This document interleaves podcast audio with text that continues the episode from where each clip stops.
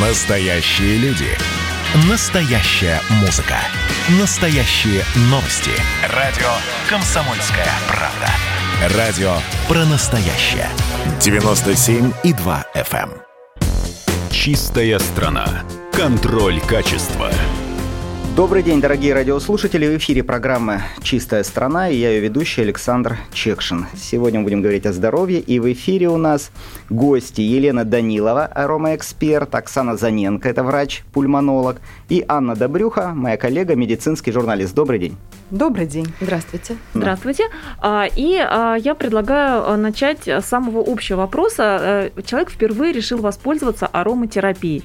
Он хочет попробовать какие-то масла. С чего ему вообще начать, куда обращаться, где что искать, где смотреть? Вот такой самый общий ориентир. Давайте, наверное, я начну. Еще раз представлюсь. Меня зовут Елена Данилова. Ну, здесь вот, наверное, несколько моментов, на которые стоит новичку обратить внимание. Ну, прежде всего на то, что эфирные масла бывают разные. Я просто приведу пример, что есть э, масла, допустим, которые мы можем купить э, в поездке в Тунис или Египет, да.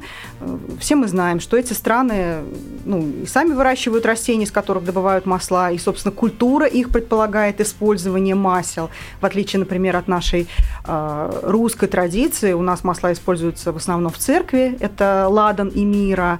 В восточных странах они используются очень широко и в обычной жизни. На рынках много их там. Очень много на рынках, в магазинчиках, и больших и малых. Э, То есть уехать из Туниса или Египта без масла, это ну, просто удивительно. Так вот, э, если мы говорим о, тем, о тех маслах, то это чаще всего э, масла для массажа, то есть для наружного нанесения. Это нужно понимать и, соответственно, использовать их именно с этими целями. Масла можно купить и у нас в России. В аптеке, в магазинах экологичных продуктов тоже продаются масла. И здесь, конечно, нужно обращать очень пристальное внимание на то, как упаковано масло, в какой бутылке, в какой пробке, какое это масло по своему внешнему виду и что написано на этикетке. Вот как, какой совет? Может быть, по цене можно ориентироваться? Да, цена, безусловно, Наверное, является, не безусловно, является дешево. показателем, конечно. Ну вот я могу вот э, Диапазон спросить какой? вот? у вас, Александр, например, вот у меня в руках Вот я э, помню, есть Стикс есть такие масла. Да, есть А такие масла. Вот у меня флакончик, э, это м, Ну, 15 у вас миллилитров масла, прямо- масло лимона, да, это компания Дотера. Значит, как вы думаете, сколько здесь лимонов? Лимонов? Да, это что, настолько концентрированное масло? да, это абсолютно чистейшее, Ну, предположу, что концентрированное. Килограмм. Ну, в количестве, можете мне сказать? Штучек 5? Ну да, килограмм это штучек 5, наверное, лимонов. Вот. Значит, здесь находится 270 капель масла, и это 75 итальянских лимонов. Невероятно. Представляете, какое огромнейшее количество плодов. А сколько для там того- миллилитров? Там, наверное... Это 15, 15 миллилитров, миллилитров, да. и тут же возникает вопрос о стоимости. Поэтому стоимость флакончика, ну, точно не вспомню, но больше тысячи. Ну, конечно. То есть флакончик 75 лимонов. чистейшего лимонного масла стоит больше тысячи. Елена, сразу встает вопрос, в среднем на сколько времени использования может ухватить? Отличный вопрос. Еще один лайфхак. Значит, э, я сказала 250-270 капель лимона. Такое концентрированное масло используется по каплям. То есть одна терапевтическая доза – это одна капля. Мгм. И преувеличивать эту дозу ну никак нельзя. Соответственно, если мы даже каждый день пользуемся маслом лимона по одной капельке, то нам с вами хватает, извините, на 6-9 Да, месяцев. да. То есть э, срок использования вот этого флакончика огромный. Да? Ну, если пользуется вся семья, понятно, что расход будет больше, но тем не менее мы понимаем, что это не одна неделя и не месяц. А, Вы упомянули интересный момент, а, что масла различаются по назначению. Это могут быть медицинского применения, да, там для массажа, просто для запаха. Что должно быть на этикетке написано, чтобы мы поняли, что это именно аромамасло для медицинской какой-то вот э, цели? Ну, на самом деле, не отвечу вам однозначно, объясню почему. Потому что не существует до сих пор Стандарта э, стандартов, mm-hmm. совершенно верно, стандартов отрасли, стандартов качества, которые бы унифицировали э, все масла, разделяли бы их на какие-то категории, и мы бы ну, осознанно понимали, что мы можем выбрать для каких целей. К сожалению, до сих пор этого не существует. Поэтому ну, в нашем случае и наша рекомендация такая – обращаться к проверенным производителям. Потому что, э, ну, э, скажем так, э, минимальные, правильные требования к флакону, конечно, есть. То есть у нас флакон должен быть обязательно темного стекла, mm-hmm. и затемнение должно быть достаточно сильным, потому что масло реагирует, естественно, mm-hmm. на солнечные лучи mm-hmm. и портится. Значит, обязательно у нас должна быть э, крышка с фиксаторами. То есть э, вы четко должны понимать, что вы первые, кто открываете э, этот флакон. Да? Теперь, естественно, этикетка, вот если вы посмотрите, ну, этот флакон, который я держу в руках, он такой вот у меня двойной, то есть его можно... Вот Двойная вот, этикеточка. Да-да-да, отклеить и внимательно посмотреть состав, содержание масла.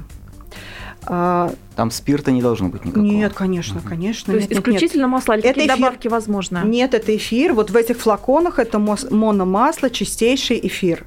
Угу. Естественно, на донышке у нас есть срок годности, и у нас есть еще цифры, ну, мелковато написано, но при желании можно рассмотреть. Значит, в нашем случае это по этим цифрам можно проверить э, какого года урожай, где произрастало сырье, которое использовано в данном флаконе. То есть вся-вся э, информация о сырье, используемом э, в этом масле.